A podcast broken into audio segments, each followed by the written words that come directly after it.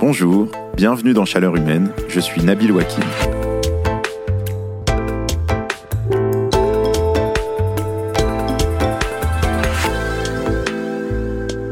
Mon fils adore les ballets.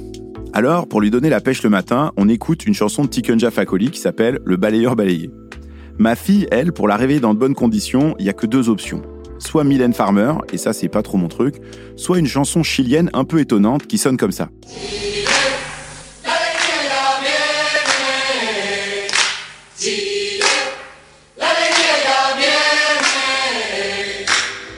En fait, cette chanson, elle vient d'une pub, et pas n'importe quelle pub. C'est celle qui accompagnait la campagne des défenseurs de la démocratie contre le régime de Pinochet au Chili en dix-neuf cent quatre-vingt-huit. Pour pas passer pour des opposants ringards et un peu tristes, les démocrates décident d'utiliser les codes de la pub pour convaincre les Chiliennes et les Chiliens. D'ailleurs, dans cette pub, il n'y a pas grand-chose de politique. On voit des gens qui font de la gym ou du cheval avec au fond des arcs-en-ciel et des pique-niques. Évidemment, ça ravit pas les vieux militants qui s'opposent depuis des années à la dictature, mais en fait, ça marche. Surtout, la chanson est ce que les Québécois appellent un verre d'oreille. Elle reste tellement dans la tête que même ma fille de huit ans qui parle pas espagnol, ne connaît rien au Chili, la chante à tue-tête au petit-déj en mangeant ses tartines de tartare. Bien sûr, la chanson et la pub n'ont pas fait tomber seul le régime de Pinochet, mais tout de même, elles ont joué un rôle. Cette histoire est racontée dans le film « No » de Pablo Larraine, et il se trouve que c'est un film dont plusieurs auditeurs du podcast m'ont parlé récemment, en m'écrivant « Mais pourquoi on ferait pas la même chose sur le climat ? Une pub géniale qui embarquerait tout le monde. » Mais moi, dans les jours où je suis un peu grognon, j'ai plutôt tendance à penser l'inverse, qu'on a besoin de moins de pubs dans la bataille climatique, et surtout pas de plus de pubs. Alors est-ce que la publicité, c'est un problème pour notre trajectoire climatique ? Faut-il interdire la pub pour les gros S U V et les jets privés, ou au contraire la taxer pour financer la transition ? Le monde de la pub peut-il se mettre au service de la transition ? Voilà, c'est de cela dont nous allons parler dans cet épisode de Chaleur Humaine.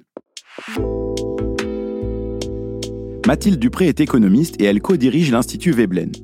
Elle a rédigé en deux mille vingt-deux un rapport titré « La communication commerciale à l'ère de la sobriété » et est également membre du conseil d'administration de l'association « Communication et démocratie ».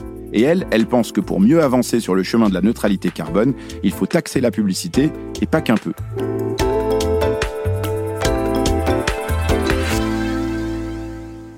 Bonjour Mathilde Dupré. Bonjour. Alors on peut commencer par le début. Pourquoi la publicité pose un problème dans nos trajectoires climatiques ? Après tout, la pub, ça émet pas grand-chose directement si on exclut les pubs avec des panneaux lumineux qui diffusent des vidéos et qui consomment de l'énergie. Alors, c'est déjà un, un vrai débat. En fait, si on demande à quelqu'un au hasard dans la rue euh, quel est l'effet de la publicité, on, il nous répondra certainement que ça lui donne envie de, de consommer et d'acheter des choses euh, au-delà euh, des besoins auxquels il avait euh, déjà pensé. Mais en réalité, euh, l'approche mainstream euh, dans la théorie économique, c'est pas cette vision-là qui prévaut. On a une, une approche qui nous dit que la publicité ne servirait qu'à relayer de l'information pour le consommateur, pour faire un choix éclairé au moment où il a besoin de satisfaire un besoin. Et donc, à l'échelle d'un secteur, par exemple le secteur automobile, ça veut dire, dire que les, les campagnes de pub des constructeurs euh, automobiles ne font que se répartir autrement le, le marché grâce à ces investissements dans la pub. Comme une sorte de guide d'achat, c'est-à-dire je vois des pubs pour différentes voitures et je choisis la, pub, la voiture que je préfère. Voilà, et donc ce serait un jeu à somme nulle. Au final, ça n'augmenterait pas le nombre de véhicules vendus et donc il euh, n'y aurait pas vraiment euh, d'enjeu politique euh, à intervenir pour réguler la, la publicité. C'est un, un peu à cause de, de cette vision-là qui a longtemps prévalu et qui continue quand même à avoir une forte influence que le sujet de la publicité a été insuffisamment traité jusqu'à maintenant. Mais donc en fait, moi j'ai toujours pensé que la publicité, ça faisait pas acheter forcément plus de choses. Mais en fait, ce que vous vous expliquez, c'est que plus il y a de publicité, plus ça pousse à la consommation. Pour commencer, il y a eu plusieurs études sectorielles qui ont montré que cette vision mainstream ne tenait pas euh, et qui ont regardé euh, le secteur de, de médicaments notamment ou de l'alcool et qui montrent qu'il y a une augmentation de la consommation liée à l'augmentation des dépenses de publicité. Et après, on a eu deux études très intéressantes sur le marché américain et plus récemment sur le marché français qui portent sur trente années de recul et qui montrent qu'à l'échelle macroéconomique, l'augmentation des dépenses de communication commerciale génère une augmentation des dépenses de consommation de l'ordre de cinq à sept pour cent.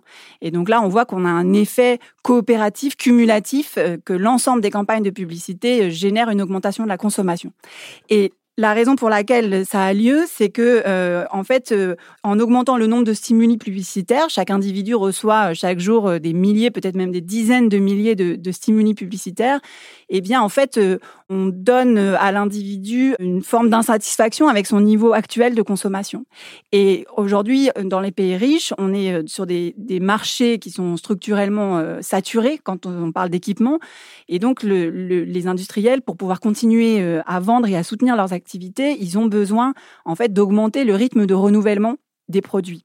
On avait reçu ici dans ce podcast la sociologue Sophie Dubuisson-Quellier à propos des gestes individuels. Elle disait, mais en fait, justement, c'est pas simplement nos gestes individuels qui peuvent avoir un impact sur la trajectoire climatique, parce qu'on nous incite à consommer beaucoup, parce qu'on produit beaucoup. Vous vous rajoutez une couche qui dit, bah, en fait, on fait aussi beaucoup de publicité pour pouvoir écouler en fait toute cette production.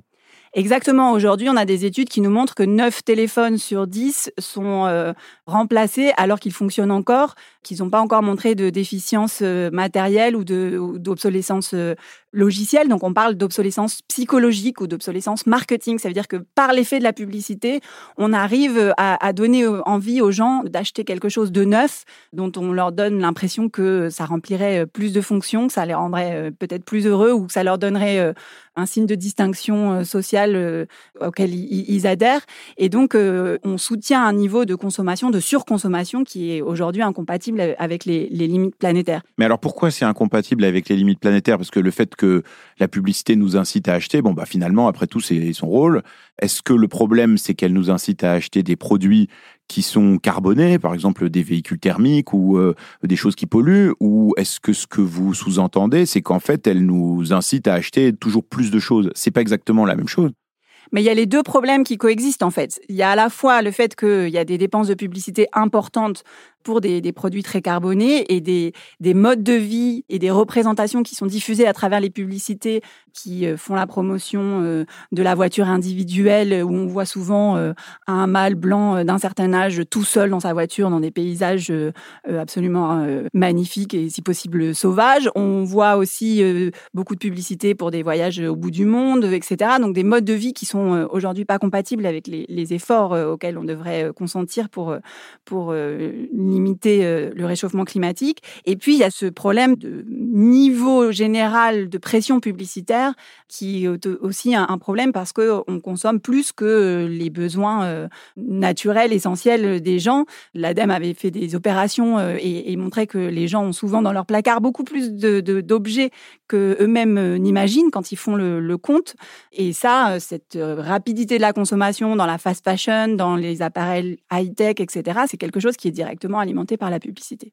Et ça, est-ce que c'est un sujet dont se sont emparés un certain nombre de scientifiques ? J'ai souvenir que la publicité, elle est mentionnée dans le dernier volet du dernier rapport du GIEC.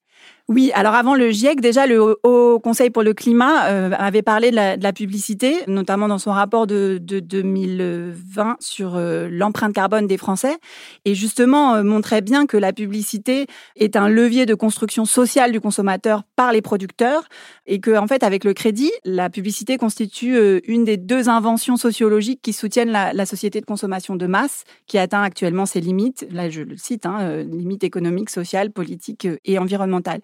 Et ensuite, pendant qu'on préparait notre rapport, effectivement, on a été très heureux de voir que le, le GIEC s'est aussi emparé de cette question-là. Et le rôle de la régulation de la publicité a été cité par le GIEC dans son rapport en deux mille vingt-deux comme un élément important dans le cadre des politiques de sobriété qui sont maintenant euh, présentées comme des paramètres essentiels de, de la lutte contre le changement climatique. Mais est-ce qu'on sait chiffrer ça en termes d'émissions supplémentaires ? C'est-à-dire, est-ce qu'on sait dire, ah bah, en fait, la pub joue tel rôle dans le fait qu'on émette plus de gaz à effet de serre, ou est-ce que c'est trop compliqué à chiffrer ? Alors, c'est vraiment euh, un secteur dans lequel les, les études apparaissent petit à petit. Je, je le disais au départ, euh, on, c'est un secteur qui a été vraiment euh, orphelin pendant trop longtemps. D'ailleurs, les données ne sont pas vraiment dans le domaine public, donc c'est difficile pour les chercheurs de pouvoir euh, accéder aux données précises et, et faire des travaux de, de quantification. Donc, les deux études que j'ai citées sur le marché américain et le marché français sont vraiment des, des études un peu pionnières déjà pour essayer de chiffrer l'impact économique de la publicité. Mais ce qui est intéressant, c'est qu'en en regardant cet impact économique, économique, on peut aussi commencer à regarder euh, la traduction en impact environnemental. Et donc ça, ça commence à peine à se faire. C'est-à-dire que jusqu'à maintenant, les publicitaires ils regardaient leur, euh, leur responsabilité par rapport au changement climatique euh, dans leurs émissions directes, donc euh, les émissions générées par euh, le tournage d'une publicité, par exemple. Et maintenant, euh, il s'agit de commencer à regarder euh, effectivement quel est euh, l'impact de la consommation euh, des produits dont ils ont fait la promotion. Ce qui ne veut pas dire que ces émissions-là sont uniquement imputables à ces publicitaires, mais que euh, ça peut devenir un levier sur lequel on peut essayer d'agir pour réduire certaines des émissions. Enfin, la pub, elle ne sert pas simplement à nous faire acheter des choses, elle sert aussi euh, à nous informer, euh, à nous dire quel type de spectacle il y a, s'il y a une campagne de vaccination. Il y a même eu des pubs dans le métro euh, du collectif pour un réveil écologique euh, pour pouvoir télécharger les rapports du GIEC. Est-ce que ça aussi, il faut le rentrer dans cette équation économique-là ? Alors, il faut quand même regarder les grandes masses. Justement, avec l'étude sur le marché français, on a eu accès à un certain nombre de données. On montre que les dépenses de publicité, elles ont atteint plus de trente milliards depuis les années deux mille trois, donc de communication commerciale en général, publicité et marketing promotionnel. Elles sont extrêmement concentrées, puisqu'il y a trente et un annonceurs qui pèsent pour vingt pour cent de ce marché de la, de la communication commerciale. Euh, et, euh, et alors, qui c'est qui fait de la pub en réalité, alors ? C'est qui ces gros annonceurs ? Alors, les transports sont régulièrement euh, dans le top euh, des, des annonceurs, et notamment les, les constructeurs automobiles, les gros distributeurs, les chaînes de supermarchés euh, aussi. On voit aussi des entreprises, par exemple, une entreprise comme L'Oréal, elle dépensait euh, il y a quelques années dix fois plus en communication commerciale qu'en recherche et développement, ce qui montre vraiment les choix stratégiques qui sont faits par les entreprises et à quel point c'est important pour elles pour soutenir le, leur modèle économique. Et si on rapporte ça à, des, à un secteur de la communication qu'on pourrait dire d'intérêt général et qu'on brosserait à grands traits, par exemple, avec les O N G ou la communication des pouvoirs publics sur des campagnes de sensibilisation, on est sur des chiffres qui sont anecdotiques. C'est un à deux pour cent de ces trente milliards qui sont dépensés par des acteurs pour des, des messages d'intérêt général.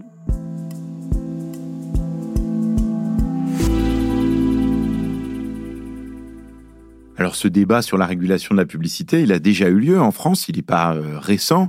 On en parlait déjà au moment du Grenelle de l'environnement en deux mille huit, c'était sous Nicolas Sarkozy. Euh, et puis c'est revenu dans les propositions de la Convention citoyenne pour le climat euh, en deux mille vingt et deux mille vingt et un. Ça n'a pas vraiment été traduit euh, dans la loi. Pourtant, en France, il y a une loi qui ressemble beaucoup à ça, qui s'appelle la loi Évin, et qui régule la possibilité de faire de la publicité pour l'alcool ou le tabac. Donc ça existe. Si ça existe pour l'alcool et le tabac, pourquoi on ne peut pas faire une loi Évin pour le climat ? C'est vrai que le sujet est récurrent et à chaque fois, il y a eu des très fortes résistances. Au moment du, du Grenelle de l'environnement, le sujet du greenwashing était déjà présent, en fait. Euh, et la question de l'utilisation de l'argument environnemental pour euh, faire davantage de publicité ou pour euh, vendre davantage de, de produits.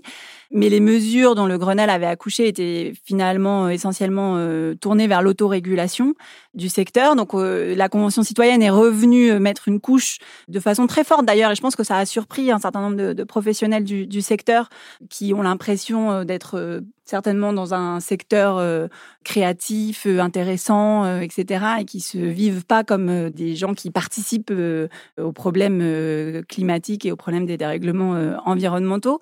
Enfin, la Convention citoyenne avait fait trois axes principaux de, de propositions, donc interdire de manière efficace et opérante la publicité pour les produits les plus polluants, réguler la publicité pour limiter fortement les incitations quotidiennes et non choisies à la consommation, et mettre en place des mentions pour inciter à, à moins consommer.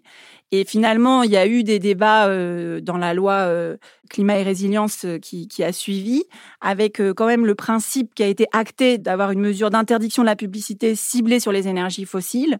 Mais finalement, euh, on n'est pas allé au bout en termes de, d'application. La publicité pour les énergies fossiles en tant que telle, il n'y en a pas tant que ça. C'est-à-dire oui, que... parce que je me rappelle que même le patron de Total, Patrick Pouyanné, il disait « Mais moi, il n'y a pas de problème. Interdisez de faire de la pub pour les énergies fossiles.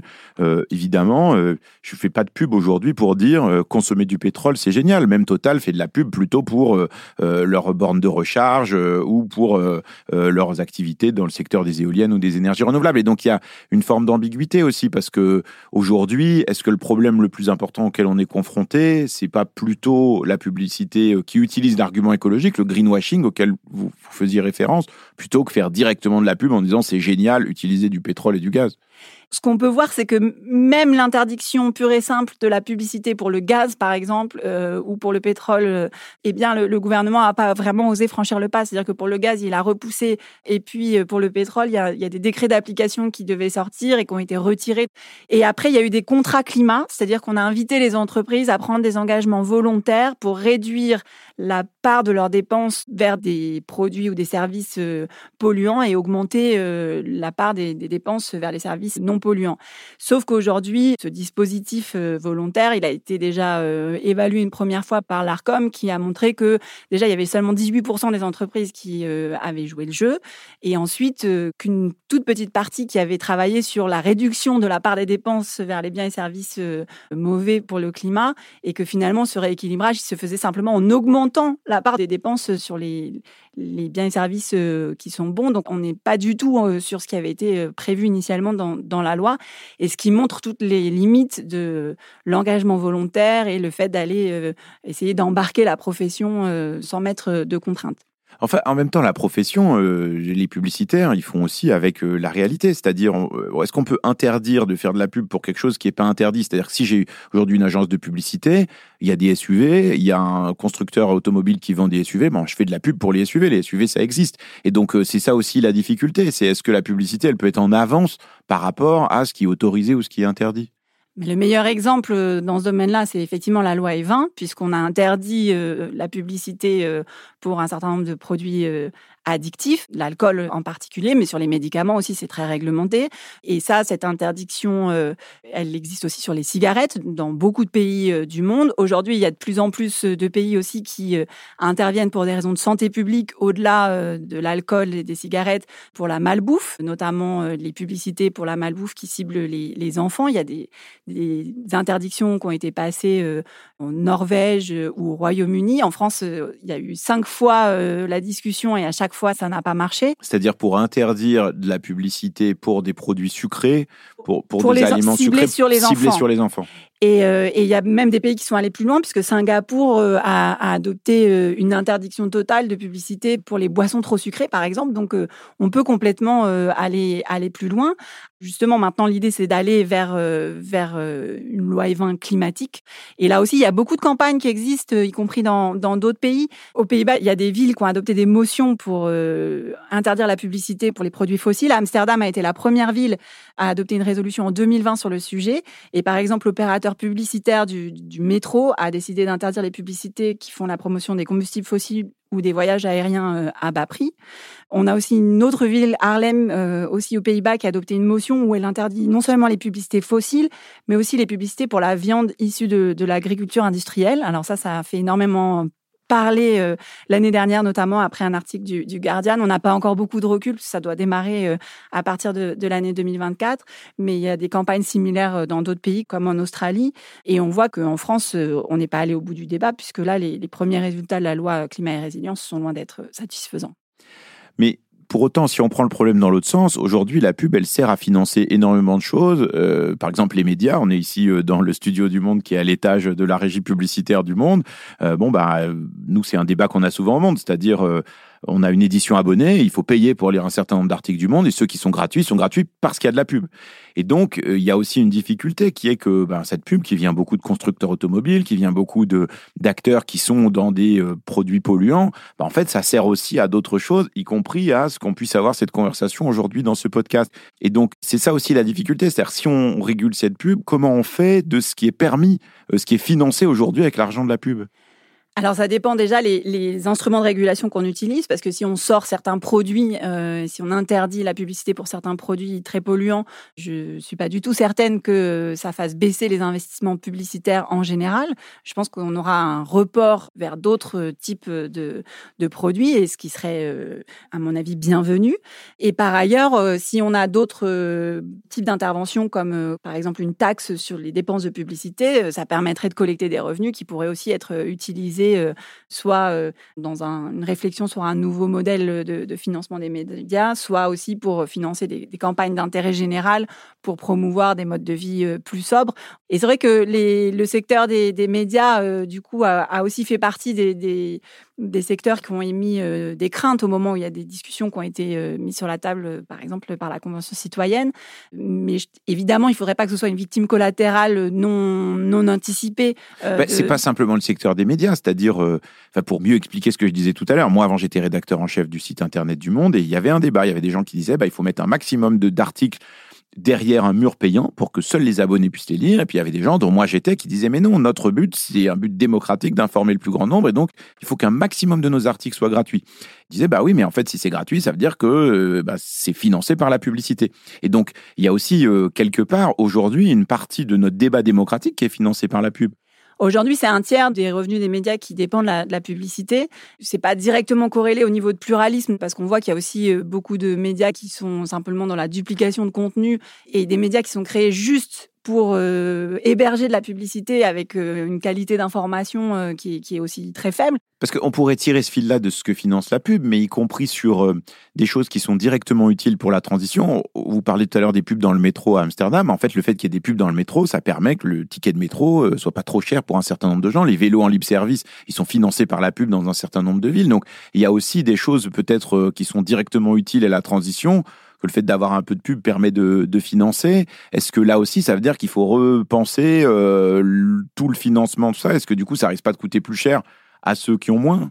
Alors sur ça, à chaque fois, il faut regarder quand même un peu plus en détail parce que les chiffres sont pas forcément accessibles, mais là où ils, ils ont été rendus euh, accessibles, euh, notamment sur l'Île-de-France ou sur euh, la métropole de Lyon, la part de la publicité dans, la, dans les coûts du, du métro, ce serait un à deux pour cent. Donc euh, euh, c'est très faible au regard de, de, du niveau d'exposition auquel on expose les, les voyageurs. Euh, et là encore, c'est un débat démocratique à avoir sur la façon dont on a envie de, de financer ce, ce genre de service collectivement. Moi, je prends le métro avec mes enfants qui sont tout petits et qui sont scotchés devant euh, les, les écrans publicitaires, euh, je serais prête euh, euh, à ce qu'on on trouve d'autres solutions pour financer euh, ce type de transport public. Mais il euh, y a aussi besoin, dans la transition, de faire de la promotion d'un certain nombre de choses. Et est-ce que des fois, euh, les pubs ne sont pas meilleures que les annonces gouvernementales ? Je pense, je sais pas, un service comme Blablacar pour faire du covoiturage, euh, c'est plus convaincant les pubs de Blablacar qu'un message d'information du gouvernement pour dire, euh, pour faire la promotion du covoiturage. Mais c'est pour ça que dans les dans les réflexions qu'on a mis en avant et les pistes de proposition, on n'était pas sur une interdiction générale de de la publicité euh, marchande, mais plutôt euh, sur euh, l'idée. Euh, d'interdire certains produits, de, de, d'avoir une taxe pour dégonfler un peu le niveau de, de pression publicitaire.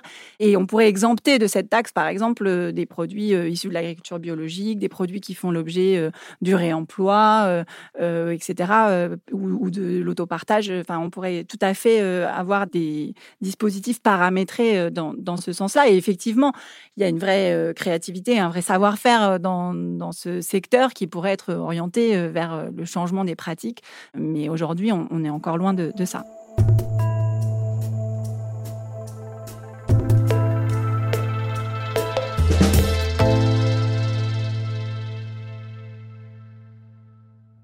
Finalement, un des arguments de, du secteur de la pub, c'est de dire, mais en fait, on est tout à fait capable de se réguler nous-mêmes. Vous parliez tout à l'heure de cette autorégulation.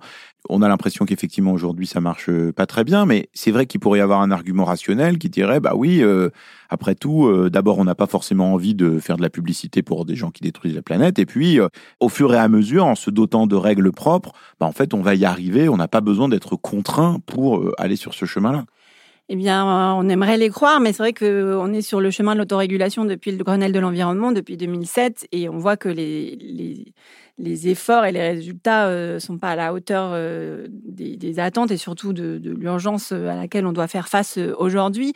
Et donc, euh, l'autre, l'autre argument aussi, c'est de, de dire que euh, la pub pourrait mettre en avant donc, ces produits bons pour le, le climat, mais on sait que comme on a une très forte concentration des dépenses de publicité, en réalité, il y a aussi un effet euh, un peu anticoncurrentiel de la pub. C'est-à-dire que ceux qui font beaucoup de dépenses écrasent tout. Ils arrivent à, à montrer et à faire croire que leurs produits euh, seraient très distinctifs euh, des, des autres produits. Et d'ailleurs, ils arrivent du coup à faire payer davantage pour ces produits-là. Et donc ça, c'est une barrière à l'entrée pour euh, des entreprises plus petites, plus innovantes, euh, y compris dans le secteur euh, écologique. On a aussi euh, des arguments par le, le secteur de la, la publicité, euh, et notamment c'est Mercedes Hera, donc la, la présidente d'un gros groupe de publicité, d'une grosse agence, et qui est aussi présidente de la filière communication, qui est un, un organe qui regroupe des représentants des principales agences et des principaux annonceurs et des pouvoirs publics, qui disait euh, en avril dernier « Assimiler la pub à la surconsommation revient à ne pas faire confiance aux consommateurs, à le prendre pour un idiot. Les gens savent parfaitement dire quand ils ne veulent pas d'un produit ou d'une marque. » Donc il y a aussi cet argument très fort euh, que euh, finalement le, le consommateur serait souverain et qu'il est tout à fait capable de, de résister ou de, de ne pas suivre les prescriptions. Euh. Mais là encore, c'est faire fi de, de toutes les études, euh, notamment sur les sciences comportementales et, et psychologiques, qui montrent qu'il euh, y a un vrai effet, que quand on est soumis à Il y a autant de stimuli, ça s'imprime dans la rétine que après on, on reconnaît les marques, que on s'en souvient pendant très longtemps. Et donc, euh, si il y, y a quand même euh, un effet persuasif de la publicité euh, à notre insu. Et ça, ça a été très largement documenté. Donc euh, aujourd'hui, les, les professionnels, euh, euh, ils vont avoir besoin d'être euh, un peu plus poussés que ce qu'ils ont été jusqu'à maintenant pour qu'ils puissent jouer un rôle positif dans la, la transition écologique. Alors, vous en avez parlé un peu tout à l'heure. Vous, euh, une des conclusions du rapport sur lesquelles vous avez travaillé, c'est cette idée qu'une euh, des options pour avancer, ça serait euh, une taxe euh, sur la publicité. Alors, pourquoi vous pensez qu'il faut taxer la pub et comment ça pourrait marcher ? C'est vrai qu'il nous semblait que le débat sur le niveau de pression publicitaire était insuffisamment euh, mené et insuffisamment présent dans, dans le débat public. Et nous, on a voulu, dans, dans l'étude qu'on a menée sur le marché français, tester des options de, de taxes. Euh, et on a regardé euh, une taxe à huit pour cent sur euh, les dépenses de, de communication commerciale, enfin sur la publicité là en particulier, qui baisserait de façon significative quatorze pour cent les dépenses publicitaires et donc euh, limiterait l'augmentation de la consommation euh, qu'on a observée jusqu'à maintenant. Et surtout, ce serait intéressant parce que ça permettrait de collecter des recettes qui pourraient être utilisées à d'autres choses. Donc aujourd'hui, c'est un outil qui est très insuffisamment utilisé. Il y a une taxe qui existe un peu significative dans le secteur pharmaceutique et qui permet de financer la Haute Autorité de Santé, la Caisse nationale de, de l'assurance maladie. Mais du coup, pourquoi réserver ce genre de, de dispositif à un seul secteur comme la, la santé ? On pourrait tout à fait envisager d'avoir une taxe beaucoup plus large sur l'ensemble des, des dépenses de, de communication commerciale. Mais si on faisait ça, c'est-à-dire si on taxait la pub, est-ce que l'idée, c'est de dire bah, on taxe la pub pour que ça réduise le nombre de publicités qui existent, le nombre de campagnes qui existent, ou est-ce que l'idée, c'est de dire bah, on taxe la pub pour récupérer de l'argent, pour pouvoir utiliser cet argent-là pour financer des actions dans la transition ? Parce que c'est pas la même chose. Si on veut que la publicité diminue, bah, cette taxe, elle financera moins de choses. C'est le principe d'une taxe écologique, c'est que quand on taxe quelque chose pour essayer de faire en sorte qu'il y ait moins de, de, de, de, de ce comportement ou de cette activité, euh, l'assiette, euh, normalement, a vocation euh, à, à diminuer. Donc, ce n'est pas des taxes qui sont euh, utilisées à long terme pour collecter des revenus. Mais là, on voit qu'on a quand même un marché qui est tellement euh, important qu'on pourrait appliquer une, une taxe, euh, même à un niveau relativement élevé, comme huit pour cent, sans que ça fasse fondre complètement l'assiette. Et donc, euh, on pourrait aussi utiliser une partie de ces, ces recettes pour financer des messages vers euh, d'autres types de, de comportements, des consommations plus responsables, et cetera. Ce qui, au passage, pourrait permettre de continuer à, à donner du travail à certaines agences et certains acteurs de, de la filière et voire euh, euh, aux, aux régies publicitaires et aux médias qui euh, dépendent aussi en partie de, de ces activités. Il y a eu aussi des recommandations au niveau international faites par euh, les Nations Unies et on voit que bon bah il y a des choses qui se recoupent. L'idée par exemple de dire bah il faut plus que les entreprises utilisent le terme de neutralité carbone, euh, le fait de faire la promotion de quelque chose de vert qui n'est pas du tout. Est-ce que ça euh, ça pourrait pas être un levier activable finalement relativement rapidement en disant bon bah voilà on interdit le greenwashing ? Sur les contenus et les messages, c'est vrai qu'on voit qu'on avance trop doucement. Il y a une pub qui avait un peu défrayé la chronique en, en deux mille dix-huit de Cdiscount, qui, euh, on voyait une affiche où, euh, qui disait « À l'occasion des soldes, je pourrais changer d'ordinateur, même si le mien fonctionne encore euh, ». Bon, elle avait ému jusqu'au directeur de, de l'ADEME, alors que pourtant, cette pub avait été visionnée par, euh, et avait reçu un avis positif de, de, de l'instance d'autorégulation publicitaire. Après ça, il y a eu, euh, il y a eu des tentatives dans la loi anti-gaspillage et économie circulaire pour euh, justement euh, interdire l'incitation euh, à dégrader les produits, ou alors euh, pour dire que toute pub qui invite à la mise au rebut de produits doit inciter à réutiliser ou recycler. Mais on est sur des choses dont la formulation ne marche pas encore. Donc l'idée est bonne, mais on n'est pas allé euh, au bout de, de ce qu'il fallait faire. Enfin, d'autant que depuis, pardon, mais ces dernières années, peut-être que c'est que moi je suis devenu plus attentif à ça, mais on a a l'impression qu'une grosse partie aujourd'hui des messages publicitaires sont des messages qui vendent du verre. On a l'impression qu'acheter n'importe quel produit aujourd'hui est justifié quasiment par le fait d'avoir une action écologique importante, qu'il s'agisse d'un fournisseur d'énergie, d'une boîte de mouchoirs, de n'importe quoi. Tout est green, tout est recyclé. Et souvent, pour le coup, Euh, par rapport à l'argument de la, du secteur de la pub qui dit « Ah, mais les consommateurs sont pas stupides, ils peuvent faire leur choix en, en toute conscience », là, on ne sait pas. On ne sait pas si euh, les messages publicitaires qu'on nous envoie nous disent euh, euh, si c'est vraiment euh, néfaste pour la, si c'est vraiment bon pour la planète ou si c'est néfaste. On voit beaucoup de, de, d'arguments et d'allégations environnementales, mais c'est encore un, un grand bazar. Euh, on, encore pas longtemps, on voyait aussi une banque qui faisait la promotion d'une carte euh, de crédit verte parce que la carte en elle-même avait été produite et co-conçue, euh, alors que ce qui est important dans l'impact climatique de, de, des activités d'une banque, c'est les activités qui sont financées avec l'argent qui est placé. Donc, on voit que le curseur, il est souvent pas au bon endroit. Et donc, tout ça doit s'encadrer. Sur les allégations, on sait que par exemple, la neutralité carbone, on devrait, une entreprise ne devrait même pas pouvoir euh, se présenter comme neutre en carbone parce que l'ADEME l'a bien montré, ça ne veut rien dire à l'échelle d'une entreprise d'être neutre en carbone. C'est pas encore la voie qu'on a retenue. Pour l'instant, dans, on a le droit d'utiliser cette allégation euh, à condition de fournir un certain nombre euh, d'indications et d'être transparent sur les raisons pour lesquelles euh, cette euh, allégation est, est utilisée. Donc, il faut aller beaucoup plus loin. Mais est-ce, après, que là-dessus, l'autre... pardon, mais est-ce que là-dessus, il ne manque pas une instance euh, indépendante qui soit en mesure de dire « Bon, ben, en fait, cette pub euh, est mensongère, en fait, parce qu'elle défend des allégations environnementales euh, qui ne sont pas établies ou qu'on ne peut pas prouver ?» Effectivement, aujourd'hui, c'est mal organisé, le contrôle de, dans ce domaine.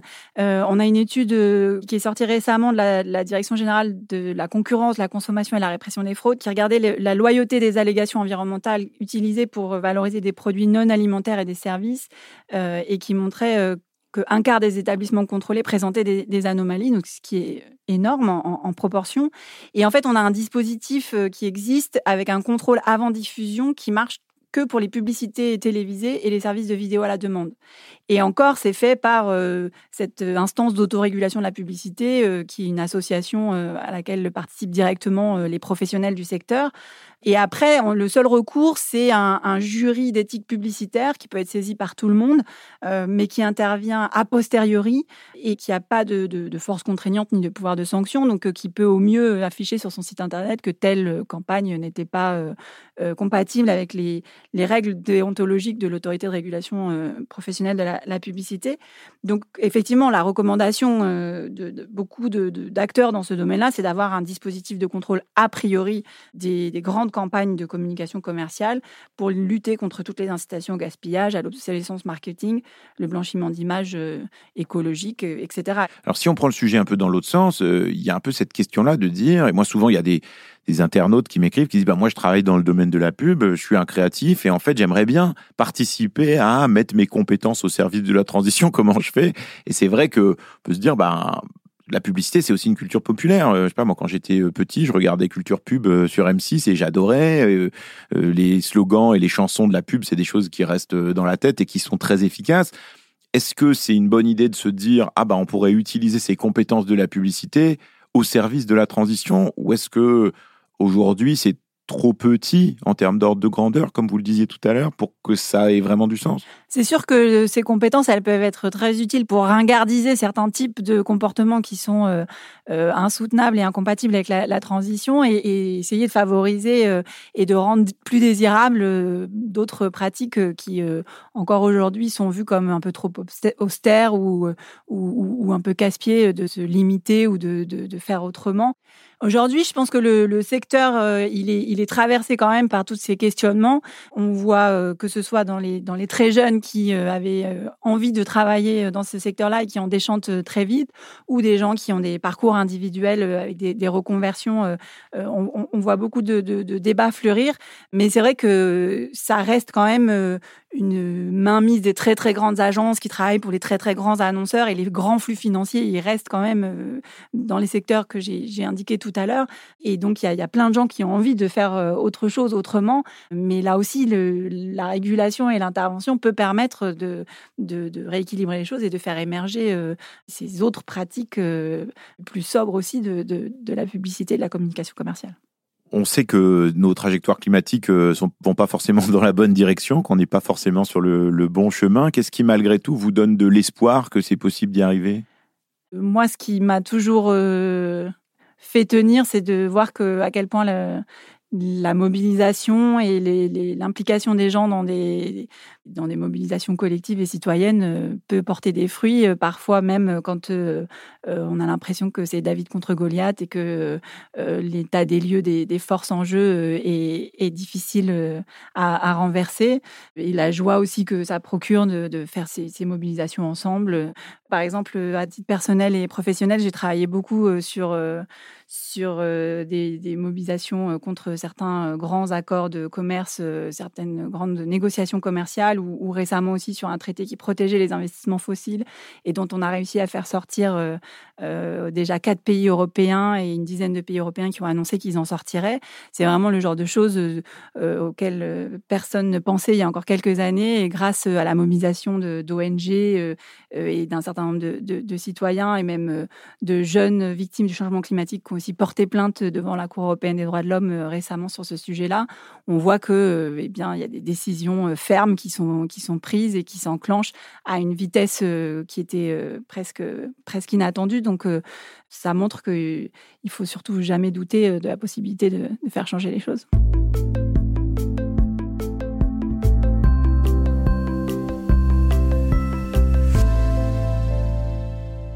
Alors, je ne voudrais pas vous laisser repartir sans vous avoir demandé comment vous, vous vivez cette transition à un niveau plus perso. Est-ce que vous, vous avez changé un certain nombre de choses dans vos comportements depuis que vous vous intéressez aux questions de transition écologique ? Par exemple, dans les transports, est-ce que vous prenez encore l'avion ? Alors, je, j'essaie de ne plus prendre l'avion depuis, depuis plusieurs années déjà. C'est de plus en plus facile au niveau professionnel de, de faire ce choix-là. Et ça, c'est, c'est, enfin, je pense qu'on peut s'en, s'en réjouir dans, dans un certain nombre de secteurs. Après, ça reste parfois difficile, notamment dans les situations personnelles. J'ai une partie de ma belle famille qui habite aux quatre coins du monde. Donc, je suis parfois contente qu'ils prennent l'avion pour venir nous voir et qu'il euh, y ait des, quand même des réunions familiales entre cousins, par exemple. Donc ça, c'est des contradictions individuelles et familiales qu'on peut, qu'on peut vivre chacun. Est-ce que vous, il y a un livre ou un film, une B D, une œuvre de fiction qui vous a inspiré sur ces questions-là de, de transition ?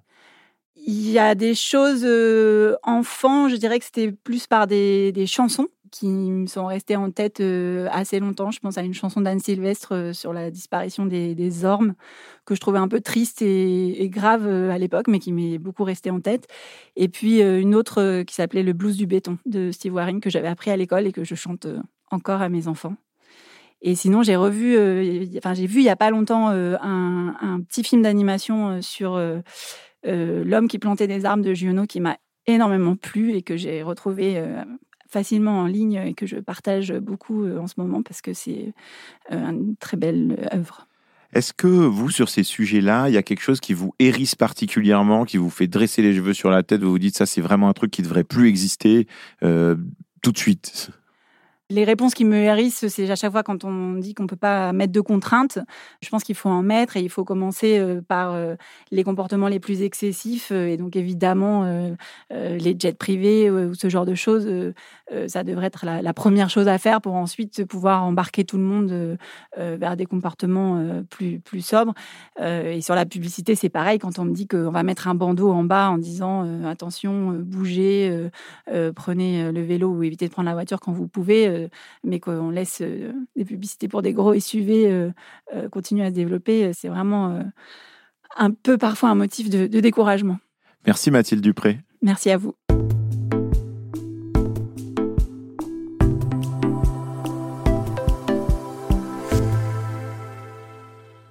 Que retenir de cette conversation avec Mathilde Dupré ? Bon, mis à part le fait que vous savez désormais que c'est en partie grâce à la pub que ce podcast existe, tout le monde vit de ses contradictions, et moi le premier. Alors la première chose qui me vient à l'esprit, euh, c'est que je ne pensais pas que le rôle de la pub était aussi important. J'étais peut-être un peu naïf, mais au fond, je pensais que la publicité, c'était une sorte de décor général qui ne changeait pas grand-chose à nos comportements. En fait, on avait déjà évoqué cette question dans un autre épisode de Chaleur Humaine avec Julia Faure sur l'industrie textile. L'une des raisons qui fait qu'on achète autant de vêtements dont on n'a pas besoin, c'est parce que le marketing et la pub sont en fait des outils puissants qui font bien leur boulot. Et donc, j'étais très intéressé d'entendre Mathilde Dupré chiffrer cette action. La pub a augmenté la consommation de cinq pour cent dans les trente dernières années. Donc, si on doit baisser notre consommation de choses en général, réguler la publicité, c'est plutôt une bonne idée. C'est le deuxième point que je retiens de cette conversation. Il y a deux choses assez simples et concrètes qui sont possibles rapidement. D'abord, il faut interdire de se faire passer pour vertueux alors qu'on ne l'est pas. Le greenwashing, c'est un mensonge généralisé. C'est nous faire croire qu'on vit dans un monde de solutions qui n'existe pas. Et donc ça, il faut que ça s'arrête. C'est pas très simple à mettre en œuvre, mais en fait, c'est tout à fait possible, puisqu'on est capable de réprimer la fraude dans d'autres secteurs, on doit être capable de le faire pour le climat. La deuxième action à mettre en place, c'est réguler beaucoup plus fortement les publicités pour les produits dont on sait qu'ils sont néfastes pour le climat. Franchement, quand on regarde des publicités pour des véhicules thermiques qui pèsent deux tonnes, et on sait très bien qu'ils nous mettent sur une très mauvaise trajectoire, et c'est écrit en tout petit caractère qu'il vaut mieux éviter de prendre sa voiture, c'est aussi efficace que de faire de la pub pour des M and M's en écrivant qu'il faut manger des brocolis. Ah, c'est vrai, c'est ce qu'on fait déjà sur les produits ultra transformés, et en fait, on sait que c'est pas efficace. La proposition d'une loi Évin sur le climat, ça semble un objectif atteignable. On a réussi à le faire pour la cigarette et l'alcool, et on s'en porte vraiment mieux. Ça, ça rejoint tout à fait ce que disait le médecin Jean-David Zetoun dans un autre épisode de Chaleur Humaine, sur la santé et le climat. Et je crois que c'est une bonne source d'inspiration. Un troisième aspect m'interroge. Comment utiliser les compétences du monde de la pub pour aller dans le sens de la transition ? Sur ce point, Mathilde Dupré n'a pas vraiment répondu à mes interrogations. Pourtant, il y a plein de gens intelligents et créatifs dans ce secteur, qui savent parler à nos cœurs et à nos cerveaux et pas seulement à notre portefeuille. Ce qui est certain, c'est que pour l'instant, le secteur ne fait pas le boulot nécessaire de se remettre en cause. Moi, j'aimerais bien que les publicitaires me fassent rêver, plutôt qu'ils me fassent déprimer. Alors si certains d'entre eux nous écoutent, ils peuvent déjà lancer un concours de publicité pour la sobriété, et on verra ce qui est possible. Avant de vous quitter, un dernier point. Au fond, le problème que pose la pub, ce n'est pas seulement celui de la consommation. C'est aussi, en amont, celui de la production. Si on nous propose d'acheter tant de produits, c'est parce qu'on en produit beaucoup, et qu'il faut les écouler. Alors c'est vrai, notre économie, elle repose sur cette productivité, celle des humains et celle des machines. Comment faire pour sortir de cette spirale ? Comment faire, finalement, pour produire moins ? Je réfléchis depuis longtemps à un épisode de Chaleur Humaine sur cette question. Et comme d'habitude, je suis preneur de vos suggestions, de vos avis et de vos critiques à l'adresse chaleur humaine arobase le monde point f r si vous voulez en discuter.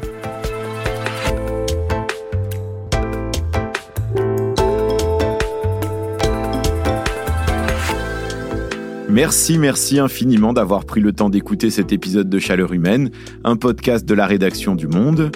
Cet épisode a été produit par Cécile Cazenave et réalisé par Amandine Robillard. Elle a aussi composé la musique originale. Si vous êtes encore là, prenez le temps de m'écrire pour me dire si cet épisode vous a plutôt donné envie de créer des pubs pour la sobriété ou à l'inverse d'être très sobre en pub. Vous pouvez comme toujours m'envoyer vos critiques, vos avis et de petits raviolis aux œufs et aux épinards. Moi, j'en mange en face de la piscine, pas très loin de la rédaction du Monde. Comme toujours, je lis et je réponds à tous les messages envoyés à l'adresse chaleur humaine arobase le monde point f r.